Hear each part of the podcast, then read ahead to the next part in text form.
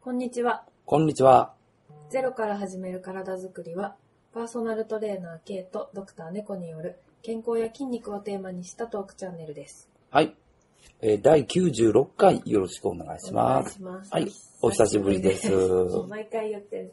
はい。はい。前回がね、うん。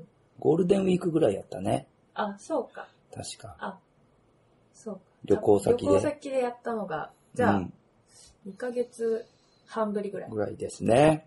はい。はい。いろいろありました。ありましたけどね。はい。はい。まあ、もう、次の配信ぐらいで、またなんかお知らせができそうな気がするそうね。ね。またね。はい。はい。えっ、と、暑いね。暑いね。暑いですね。ね。多分、うちらが住んでるとこよりも、東京とか、うん。埼玉、埼玉すごいうね。ん、すごい。埼玉って暑いね。暑いですね。熊谷とか、はいはいはいは埼い。玉ねそうそうそう。あと、岐阜の多治見とかね。ね。すごい40度とか。うすごいね。んね。でもアメリカのなんとかっていうとこは50度とかなんでしょ、なんか。っていうとこもあるんでしょ砂漠地帯ってこといや、わからん。どこやったかあなそうなんか、うん。昨日お客さんが言ってたけど。そうやっぱりでも日本の夏はこう、湿気があるから、まあ余計に体感温度としてね、って言いますね。暑いって言いますよ高ねい。し、うん、汗かか、乾かないし。ね、うん。あの、慣れてませんしね、そうですね。急に暑くなるそとうねそうそう、そう慣れないのでしんどいそよれね。はある。もううちの植物とか、あの、長い雨で、日の、弱い日にしか当たってなかったので、突然うん、暑くなったからみんなちょっとやられましたけど、ね、うん。ね人間も一緒でしょうね。ね。ちょっとじゃあ最初に、うん。あの最近レッスンで、はい。あの話して、お客さんの関心度が高かった、はい。その水分補給の話、ちょっとしていいですかああ、しましょう。うん。重症予防の話ね。ねえあの、水分補給で、はい。スポーツドリンクを飲まれるという方も多いと思うんですけど、はい。で例えば、ポカリスエット、はい大塚製薬のね、有名ですよね。有名ですね。で、ポカリスエットって、ちょっと味が濃いうん。ですよ。なんか濃くて飲めないっていう人いる。ね。うん。で、あれ、成分表示見ますと、はい。 100ml うん。中のカロリーが25キロカロリー。ほうほう。これは結構高い方なんですね。スポーツドリンクの中でとしてはね。うんうんうん、う。そう。で、アクエリアスはい。アクエリアスがね、20キロカロリーぐらい。ほうほうほで、あの、運動してない時、う。うん。安静時に水分補給するのにはですね、はい。まあそれぐらい濃いのでもほいいんですけう。ど、うん運動してる時に、汗をかいてる時に、えー摂取する場合は、もう少しカロリーが低くて味が薄いもほのをおすすめします。う。なるほど。薄いのね。はい。で、その境目が18キロカロリー。ほう。だいたいそれぐらいですね。例えば、えーアクエリアスゼロっていうゼロキロカロリーのやつはありますよね。もうほとんどあれゼロなんですよね。うんうんうん。で、はい。あの、どうしてゼロかっていうと、糖質が非常に少ないはい。です。うんで、だけど、ちゃんとお塩分、うん。ナトリウムは入っているはい。ということなんですよね。だから運動してる時の水分補給は、糖質よりも、まあ、ナトリウムがちゃんと入っているということが大事なるほどな。んですよね。で、あの、浸透圧はい。という言葉がありますけども、えー濃いものを取ってしまうとう、ん。それは皆さんの体を、あの、お漬物の味噌の中に入れられたみたいな感じで、はいはい。水分が取られちゃう。腸の出ちゃ中うで、うん、腸の壁から水分 が、飲んだもの側に行っちゃうわけね。そうそう。だからひ、まあ、ね、干からびるじゃないけど、うん。しわしわになってしまう。しわしわ。そう困る。だから、体の中の濃度よりも、うんやや低いものを摂取することによって、水分が体にちゃんと入ってくれる。はい。だからその時の目安が18キロカロリー以下なとるほどいうのが一つ目安になるので、はい。えー成分表示を見てみてください。はい。で、詳しくは、あの、ハイポトニック、アイソトニックという表示があったりしますう。ん。で、薄めのやつはハイポトニック。うんね、ハイポトニック飲。料とかでね、ハイパーの反対ですあの、名前がついてますので、はい。はい。えーそれを運動時に取るようにしてみてください。で、薄ければ薄いほどいいというふうに考えてしまうと、じゃあ水でいいじゃないかと思われがちですが、塩分が入ってないと、今度は汗をかくということがあーできなくなる。汗に塩が、塩分が入ってますからね。ね。だから塩分が体から取れてい。ないと、水だけが入っただけっていうことで、えー汗をかけないから熱が体に溜まってしまう。うんということが考えられますので、塩分も取るはい。ということも大事ですね。はいうん。あの、僕この前、スポーツショップで、あの、塩飴みたいな、はいタブレットのラム。ムネみたいなやつをね、買ってみたんですよ。うん。で、あれもいろんな商品あるんですけど、僕が買ったやつは、あの、一粒、10円玉ぐらいですけど、あれで、えー、ナトリウムは、えー、100mg ほぐらい入ってました。う。うんうんで、ハイポトニック飲料に入ってるナトリウムが 100ml 中に、えー、だいたい40ぐらいなんですね。40mg なんですよね。はい。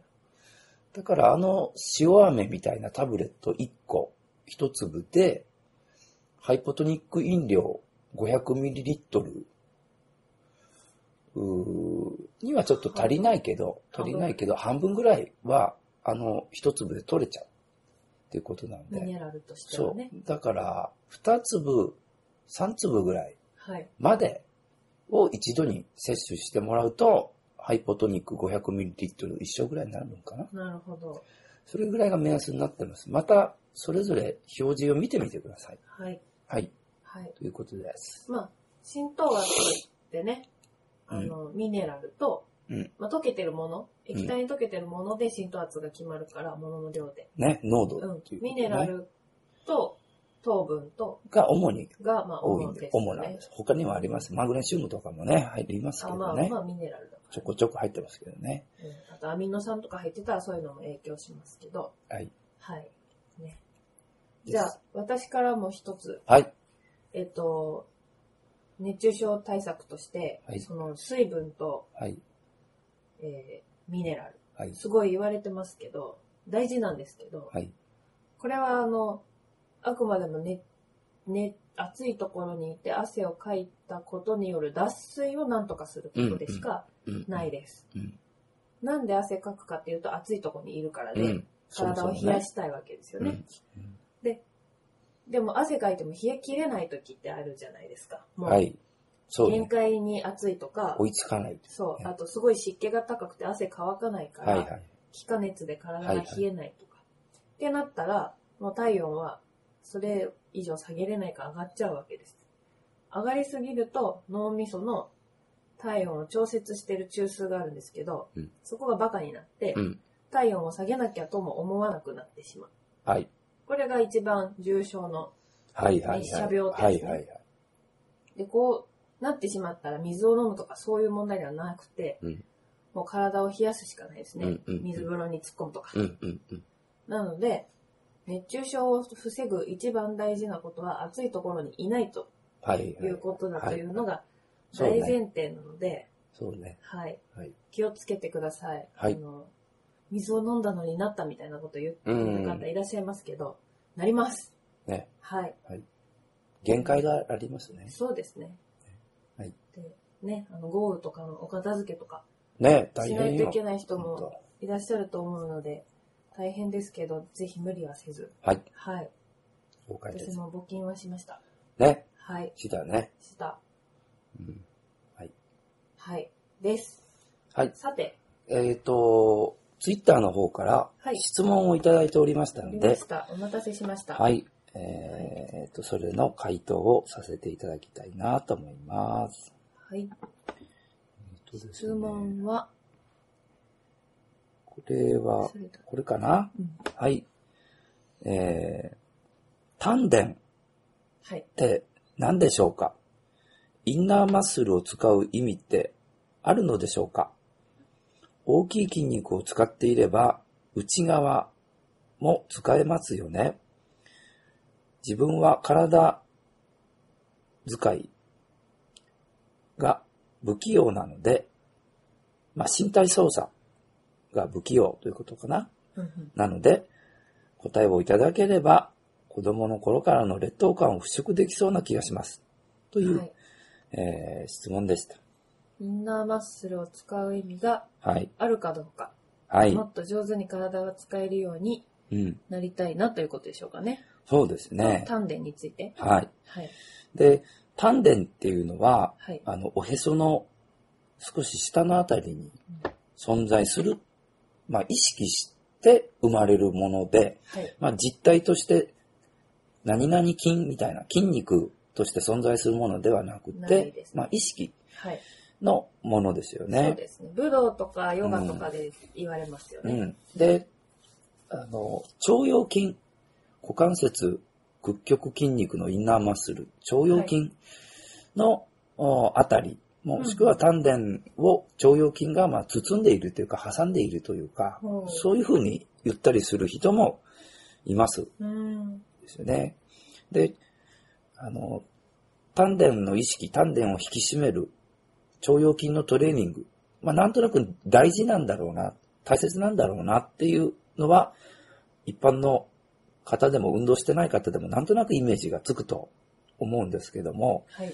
あの、はっきり言うと大事じゃない筋肉はない。筋肉に格差は ない。筋肉に優劣はない筋し肉、愛が。はい。はい。あの、人間がこういうふうに、えー進化してくる過程の中で、まあ、なくなっていった筋肉も、おそらくはあるかもしれないし、で、あと、今現在、同じ時代を生きてる人間の中にも、えー人種とか、住んでる地域とか、あの、によって、筋肉の大きさ、骨格、バランス、ちょっとずつ違う。うんない筋肉あったりしますよねそうそうそうそうこの人はあるけどそう。っていうのもありますよねうん意外と消去筋がないっていう人もね、あ、そいたりすう。るへえ。らしいんですけど、うん。ので、はい。あのーまあ、あまり優劣をつけれるものでもないうし、んなんですよね。はい。で、そういう時に、じゃあ丹田やそういう腸腰筋っていうものが、えーどれぐらい必要なのかは、例えば僕は水泳をしてますけども、水泳っていうスポーツがある。で、競泳というタイムを競う競技がある。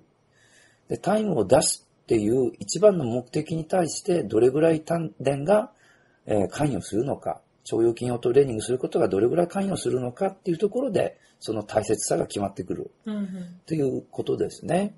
で、今回お便りをいただいた方は、えーヨガをされてる、はいといううことでした。で、おそらくは僕はヨガの指導者ではないですが、ヨガの中でも、おポーズを取る中でも、丹田腸腰筋の意識っていうのは必要だと思います。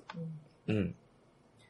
なんか丹田って私のイメージでは、まあ、私はどっちかというと日本系の武道をしましたけど、あの重心を下げる意識のに役立ってると思うんですよね重。心を下げる。ではいはい。こう緊張したりとか、うん。あと気合い入れすぎたりすると肩が上がって胸式呼吸になってこう体が浮いちゃうっていうかうんうん。感じになりやすい浮じきゃないで足す立か。ちみたいなあことそうそんなか感じそんなな感。じ地に足がついてないとかよく言うのはそういうことかもしれませんね。それをおへその下ぐらいに意識を持っていくことで、うん。重心を下げて、深い呼吸ができるような、その意識づけみたいなのに、うん。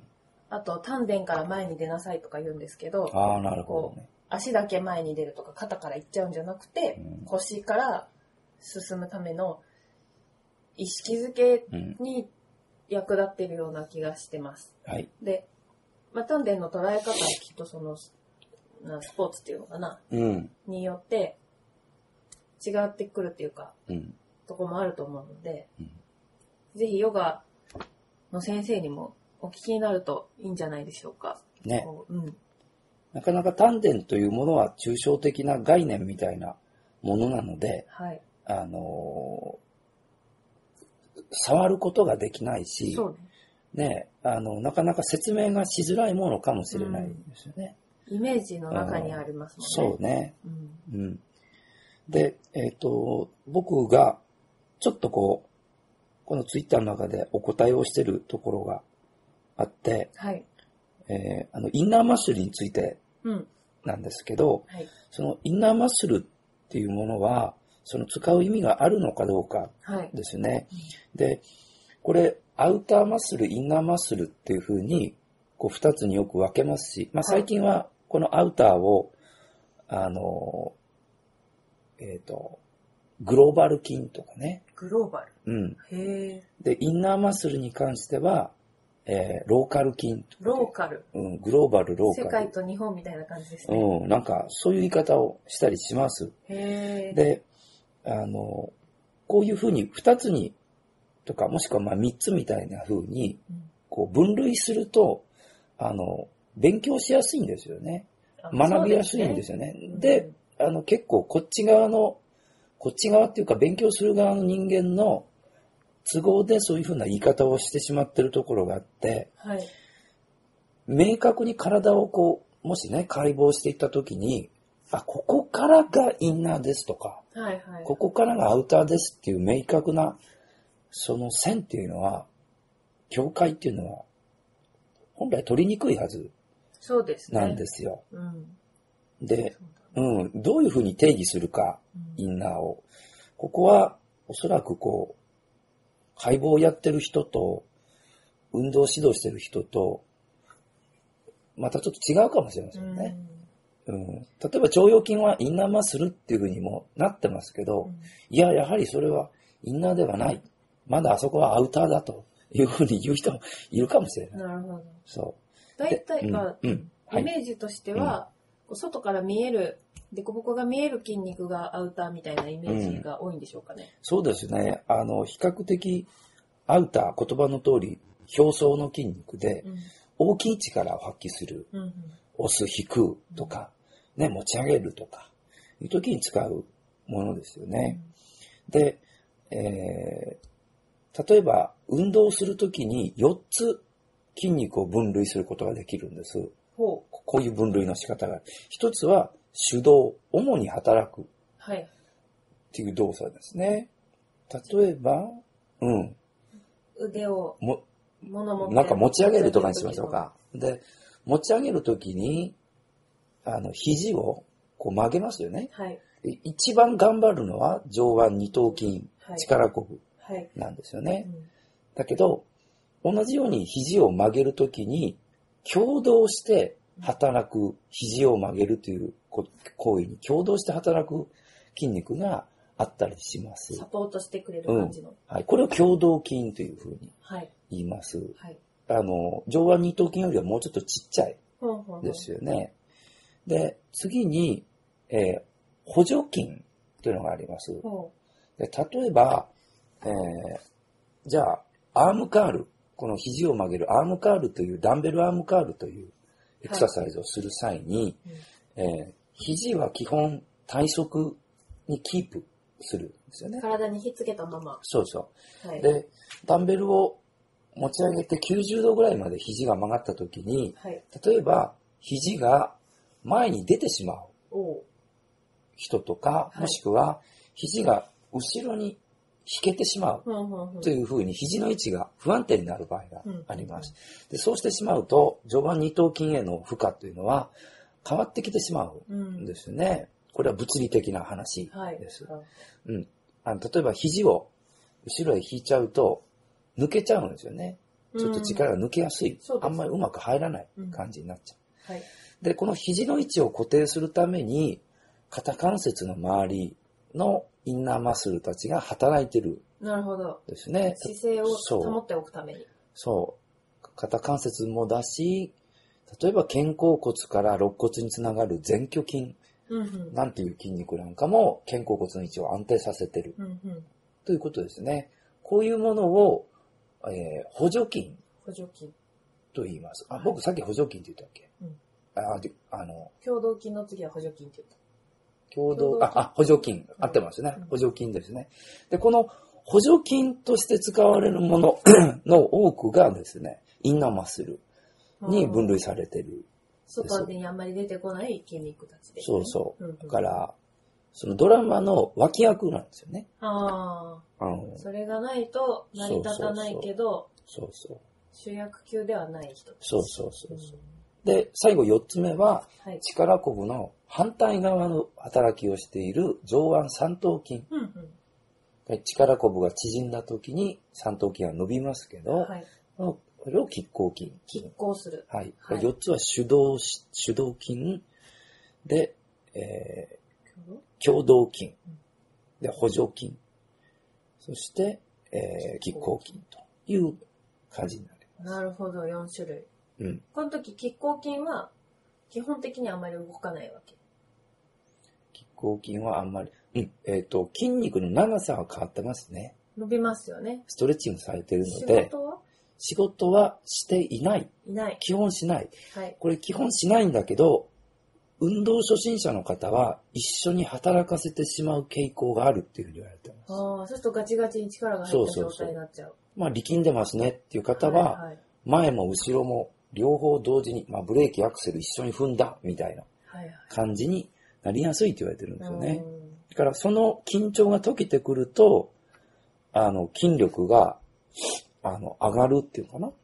アクセルは今まで通り踏んでるんだけど、ブレーキを離したもんでスピードが出ますってことありますよね。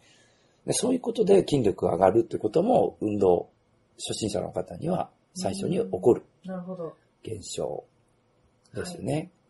で、こんな風に、あの、今4つ分類しましたけども、あの、姿勢を維持さするためのね、補助筋としてインナーマッスルが働いてることを考えると、はい。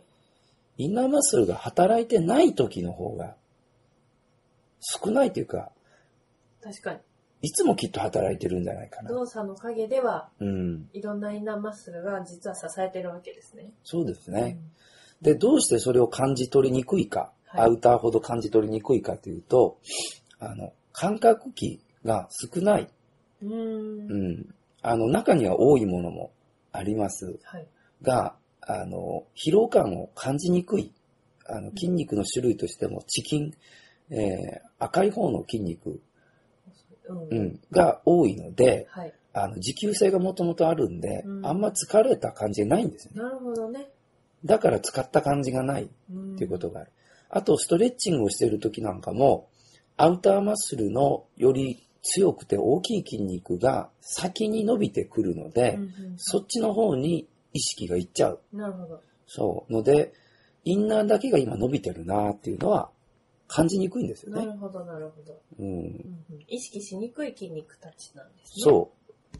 だからまあ脇役なので、んあのー全部映画を見終わった時に、やっぱ主役のことを一番思い出すと思うんですけど、はい2回3回とこう、同じね、映画見た後に、いや、実はあの脇役がいい仕事をしていたんだなっていうね、あー後あるでね気づくようなはい。ものなので、はい。えー、なんだろう。気づきにくいけど、やっぱり不可欠な存う在んなんですよね。なるほど。だから運動するとき意識しづらいけど、でもうん運動をするときの、まあ、下地っていうか、そうでね。すよね。そうね。だから、やっぱ意識しましょうってうん。言うんでしょうかね。うんこう、そうそ姿勢を正しく保ってないと、う。うん。出せる力も出せないよとか、うん。そうといね。うことで、イんンナーマッスル意識しましょうって言われるのかもしれないですね。は。い。はい。えっ、と、まあ、今日、腸腰筋っていうものが、インナーマッスルの代表としてうん。出てきましたけど、はい。例えば腹筋の中のインナーマッスルに腹横筋、有名ですね。コルセットと言われている。はいはい。で、腹横筋がアクティブになってるかなってないかで、はいどういうふうにこう運動、パフォーマンス変わってくるかっていうんう一つ例をおう今日紹介したいんですけど、はい。えー僕レッスンでストレッチポールを使うことが多いです。はい。で、えっ、と、ストレッチポールあまりやったことがありませんっていう、ね、方に寝ていただいて、はい。えー上向き寝てもらって、膝立てて、で、片足を床から持ち上げて、で、両腕を天井へ伸ばすっていう非常に不安定な姿勢を取ってもらった時に、中はストレッチポールの上で、そうです、そう片です足。しか地面についてない。そうそうそうそうはいはい。非常にグラグラするんですよね。うんで僕も初めて乗った時はもう5秒を保てずに、えー落ちてしまいまあしらた。まあ。うん。で、それを何度かやる。うん何度かやって、どんどんうまくいくケースもあるんですが、うんどちらかというと、やればやるほど良くないってことが多いですね。ああ、力んじゃうんでしょそううかね。。ですす。うん、で、その一本しかない軸足で何とか支えようとしても力みが止まらないってことがあります。はでい、そこで一回手と足全部下ろしてもらって、で、深呼吸してもらう。ほうほで、深呼吸してもらうときに、腹式呼吸をするとお腹が膨らんだり、へこんだりう。うんうん。しますね。はい。で、腹式呼吸をやって、胸とかお腹周りをこう、柔軟性を少し出してあげる。で、横隔膜を大きくしっかり使ってあげるということをします。で、その後今度は、息をしっかりと吐いてお腹をぎゅーっとこう、絞っていく。はい。引き締めていく。うんうおん腹がへこんでいく。うんうんこの時に、腹横筋がぎゅーっとこう、アクティブな状態うんになっていく。ですドねローインみたいそういうことですね。で、さらに強度の高いドローインをするときな。は、はい。まず息を吸って胸を大きく膨らませます。リブフレアの状態。で、この胸が大きく広がったまま、お腹だけを今度引き締めていく。ほう。ですると、一番腹横筋がこうギューッとアクティブになってきて、ここまで来ると、ちょっとした疲労感が出てきます。ほうほこうお腹がつりそうな感じっう。ていうか、はい。出てくる。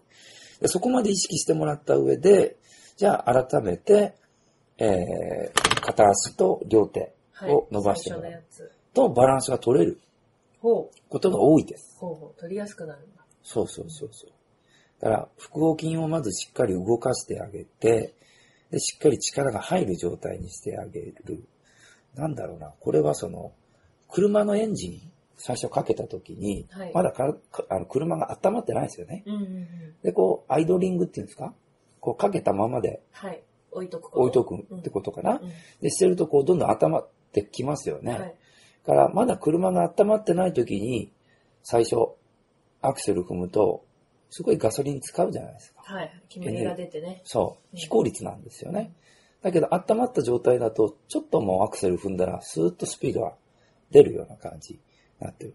だから、腹横筋をアイドリングした状態を作ってあげればう、んうんあんまり強く意識しなくとも、そんなにアクセルを強く踏まなくても、さっと力が入った状態、うん。起こしやすい、起きやすいなるほど。ということですね。これはよく、あの、あります。で、ストレッチポールってグラグラしてるものなので、はい。ああいう不安定なものの上に寝ると、姿勢反射っていう反射反応が起きてはい、バランスを取ろうとする。うんこういう時もインナーマッスルが活性されやすい状況うんなります。だから、足や手を上げてバランスを取る動作が腹横筋を使えてるかどうかのチェックでもあり、かつトレーニングでもあると。なるほど。ただ、初心者の方はいきなりそれをやるとトレーニングにはならない。力んでしまって、腹横筋じゃない。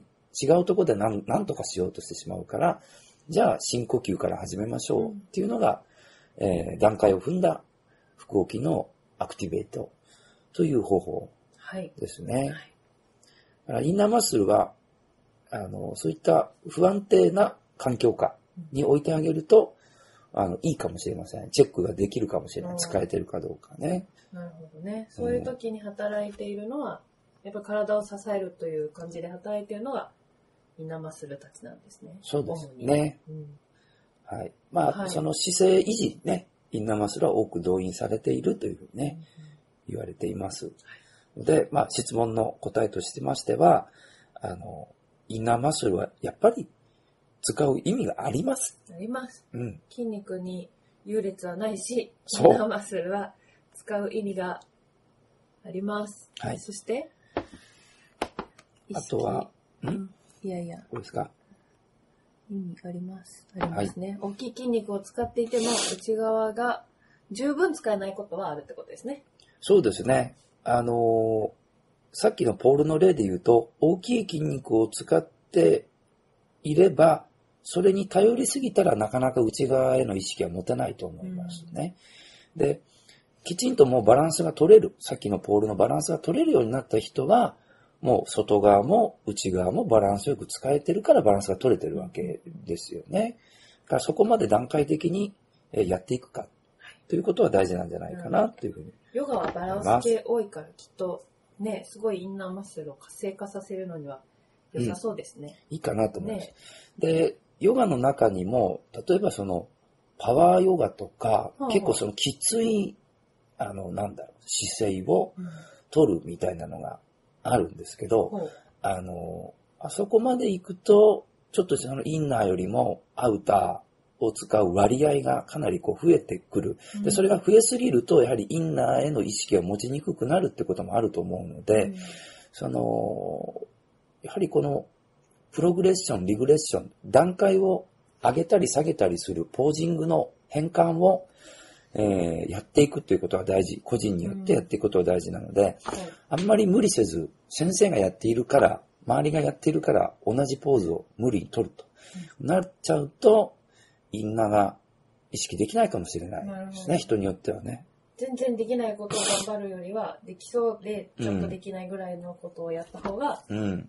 段階的に、そできるようになりやすいうかな。です。ね。はい。あの、わかりやすい例で言うと、基本、背中をまっすぐ、背筋をまっすぐ、はい。体幹がまっすぐっていうのが運動中の基本の姿勢になります。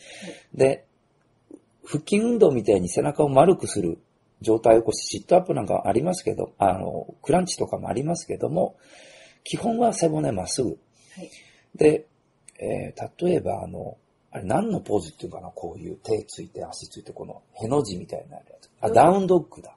ダウンドッグっていうあのポブリーッズ。ジの反対、うん、そうそう、下向きの。はい。えダウンドッグの時に太ももの裏が突っ張りますね。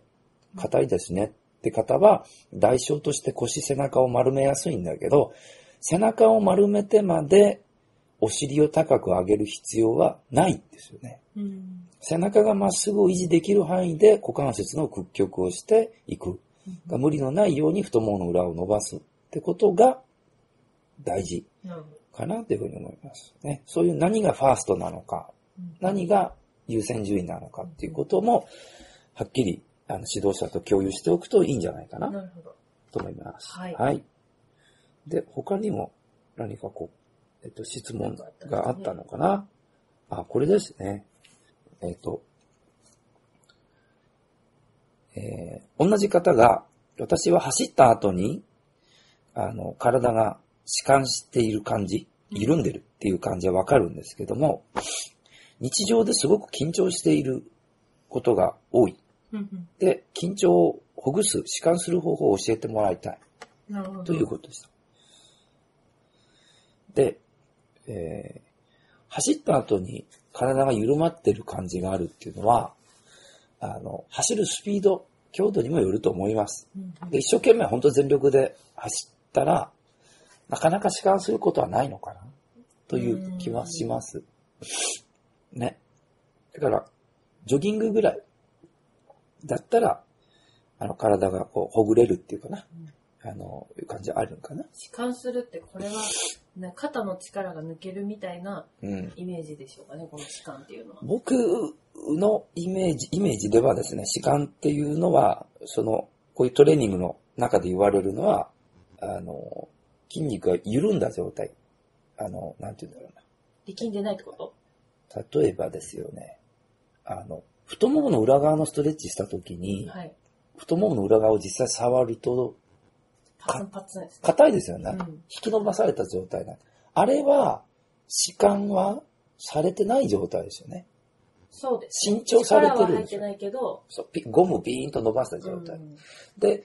で、ストレッチが終わってリラックスした時に、元の長さよりも長くなってる。うんうんうん、あで、たるんでる。余裕ができてる。そう。うん、あれが弛緩した状態なるほど。ですよね。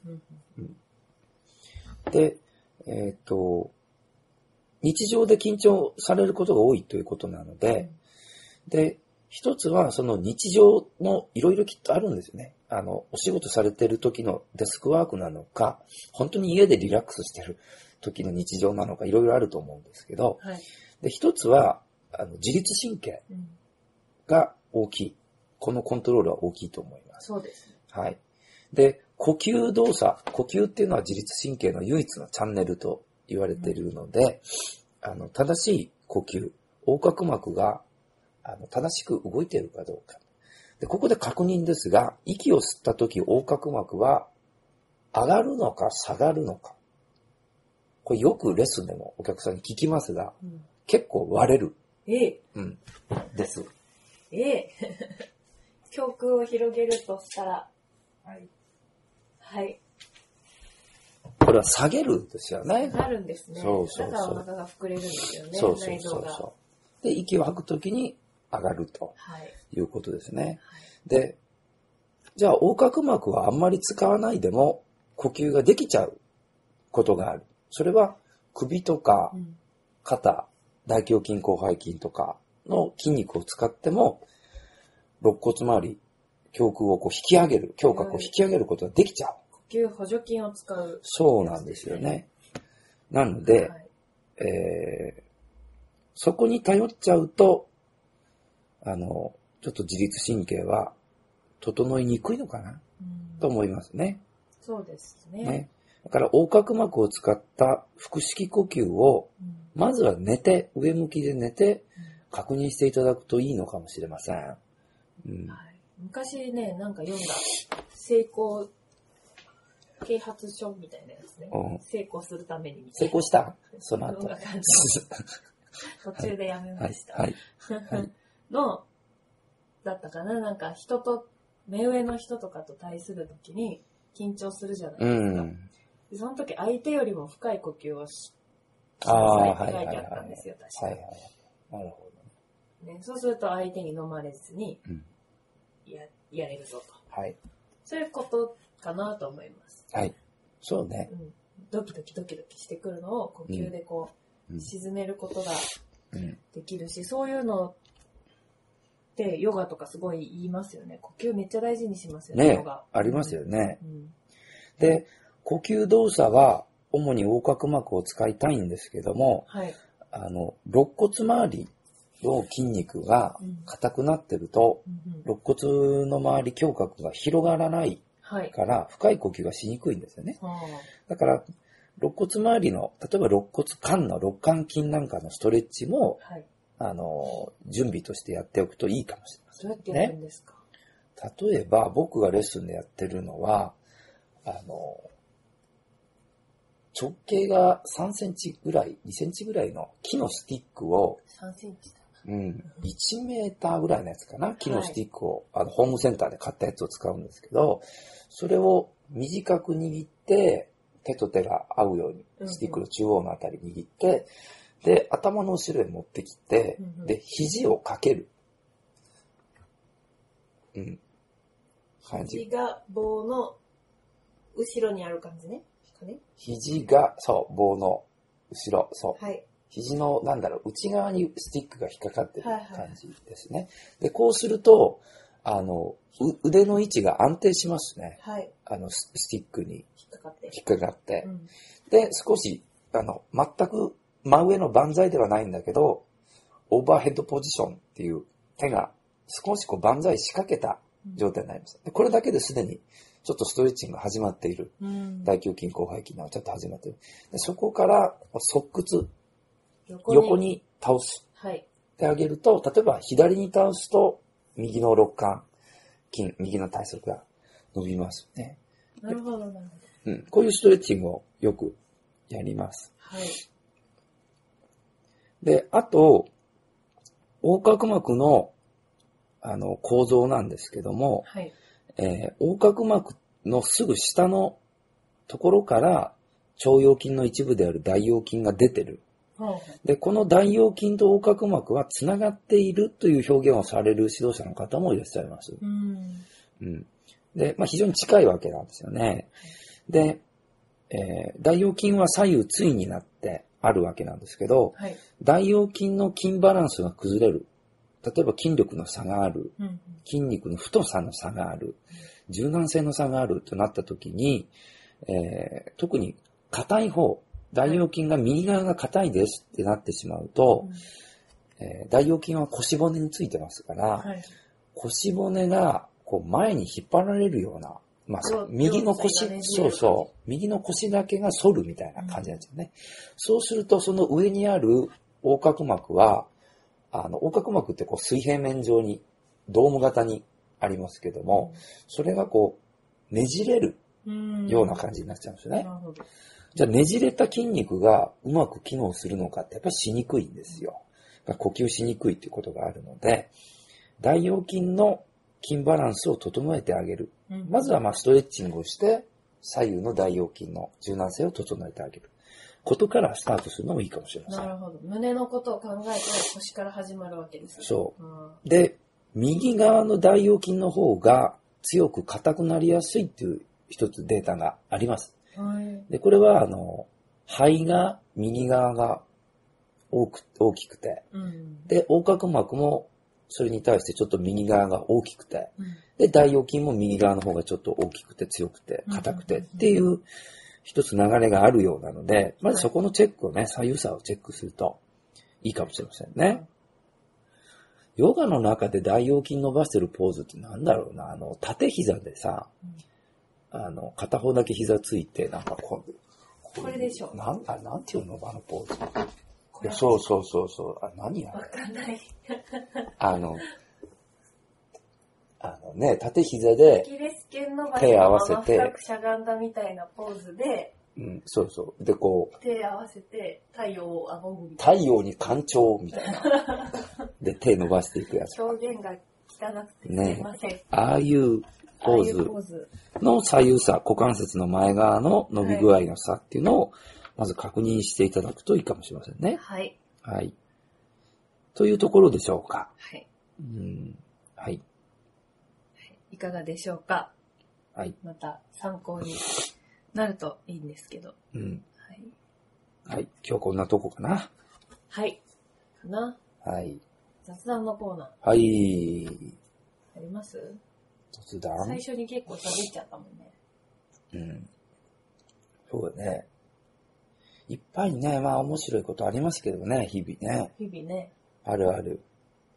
結構ご飯食べながら僕らはあの、その日の仕事の話とかもね、あ、します、しますす。るんですけどね。うん。僕、最近、あの、水泳の指導の方をたくさんさせてもらえるようになって、はい。パーソナル個人でねうんさせてもらうんですけど、うんあの、新規の方も結構夏場は増えるんですよね。ありがたいね。シーズンがあってね。そうそう。はい。で、やっぱ初めて会う方っていうとはね、やっぱ僕も緊張するんですよね。おうで、そうそうそうそうそう。それは年代問わずなんですけどうね。んで、本当にこれは終わりがないなっていつもは思うのは、はい。あの、A さん、ABC の A さんに言うね、伝えた伝え方、うん。すごい本人もよく理解していただいた。うんよかった。けうんど、やっぱりそれが B さん、C さんに適用するとは限らなかったりとか、うん。うん。あの、ダメ元でやった、ちょっとこう練習法がものすごく響いたりとか、はい。あの、あるんですよね。うんだからこう、お互いの、あの、なんだろうな、例えば僕の発信する力に対して向こうが持ってる受信するアンテナの感度、うんもしくはそれぞれのチャンネル数っうんていうかな。やっぱそういうものが違うと、違うので、はい。あの、会う時っていうのはなかなか少ない。うんそううん。持ってる鍵の数と、持ってる鍵穴のうん種類とね、うん。どれかなみたいな感そうじそうですよそね。う。だからそれを相手がどれぐらい持ってるから、今このタイミングでこれを選んでうん伝えようとかっていうところが、まあ、いい指導なんだと思うんですよ。うんし、こちらとしてもいっぱい引き出しというか、その鍵ですよね。いっぱい持っておくっていうことは大事なのかなと。これはやっぱ終わりがないんだなっていうのをね、いつも思います。なるほどね。うん。そうですね。しかも、こう、書いてあったりしたら、ほら、うん何度も読むっていうことができるし、うん。いろいろ書いといて読んどいてってすることもできるけど、うん。ライブじゃないですか、レッスンって。そうなんですだよ。からうん、その場で、これからみたいなのを、うんピタッと合わない方、あ、もうわかんなかったってなっちゃうし。うん。ね。だけ難しいとどこ、ですそういう中で、でも本当ありがたく、あの、新規の方が、あの、定期的にやってもらったりとよか、ね。その今、その3ヶ月間の、お限定プランみたいなのもあるんですけど、うんうん。で、なかなかな高額な料金を一気に払ってくれるわけですよ。はい3ヶ月、10回プランとかね、ままととめめててだだか。からうんねえ。で、どうしてそこまでやってくれるのかなっていうふうな、ちょっと自問自答したときに、やっぱり自分の今までの指導が、やっぱり10年前とはやっぱり違ってきたなと。うんで、ここ最近は、あの、やっぱりこう、問うんです。聞くんです。僕の方から聞く。そで、すぐにやっぱ評価をしない。う。うんうんああでしたね、こうでしたね、いきなり言わないで、はいで、今やってみて、どうでしたかって、やっぱ、いかに自分の言葉で言ってもらうかっていうう、んその時間を作る。で、その時に向こうも向こうでこう、一生懸命喋ってくれるんですよね。伝えようとするは。いはいはい時に、僕が、あの、僕のアンテナが悪くてう、んうまく拾いきれない時があるうんうん時、に、分かったような顔をせずにう、んうーんって適当にうなずくんじゃなくて、すいません、もう一回お願いします。もう一回お願いしますっていうふうに、やっぱ僕、繰り返し聞くんですよ。ほちょっとずつなんか向こうも変えてくれてう。、うんあ、なるほど、そういうことですねっていう。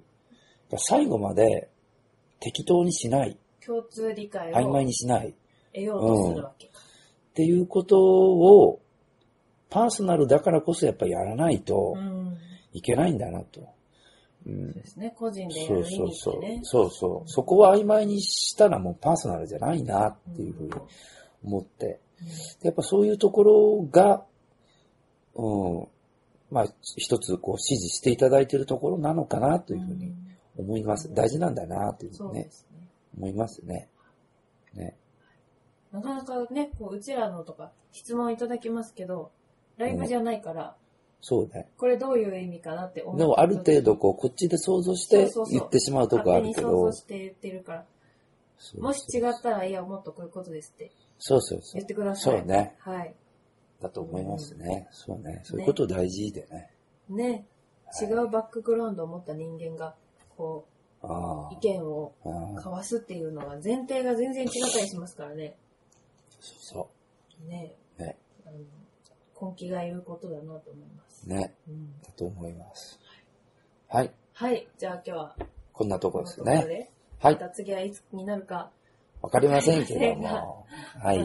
聞いてください。はい。はい、ツイッターをやっています。はい、ゼロから始める体づ くり。もうね、最近ね、わかんなくなってきたよ。なんだっひどい。けひどいやんち。ょっと。